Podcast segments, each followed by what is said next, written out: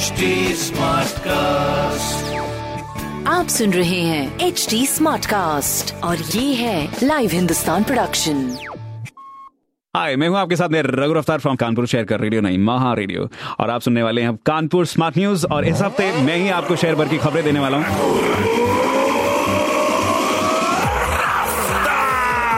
तो रफ्तार पकड़ते पहली खबर आपके लिए। जिलाधिकारी डॉक्टर ब्रह्मदेव तिवारी ने इस साल कोरोना के चलते गणेश चतुर्थी में पंडाल ना सजाने और मुहर्रम में ताजिया ना निकालने की बात कही है। वहीं 17 अगस्त से 5 अक्टूबर तक शहर में धारा 144 भी लागू रहेगी।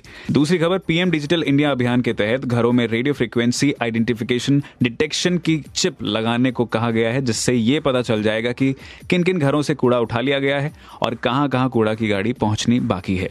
और तीसरी खबर, दुर्घटनाएँ कम और अंधेरे में गति को कायम रखने के लिए रेलवे ने क्रॉसिंग पर सोलर लाइट लगाने का फैसला किया है, जिससे रात के समय भी लाइट रहेगी। बाकी ऐसी ज़रूरी खबरों के लिए आप भी पढ़िए हिंदुस्तान अखबार। और कोई सवाल हो तो ज़रूर पूछिए on Facebook Instagram and Twitter हमारे हैंडल है at the rate S T smartcast rest ऐसे ही पॉडकास्ट सुनने के लिए log on to W W W dot H T smartcast dot com मैं हूँ आपके साथ में रघु रफ्तार फ्रॉम रेडियो नहीं महा रेडियो आप सुन रहे हैं एच डी स्मार्ट कास्ट और ये था live Hindustan production H smart Smartcast.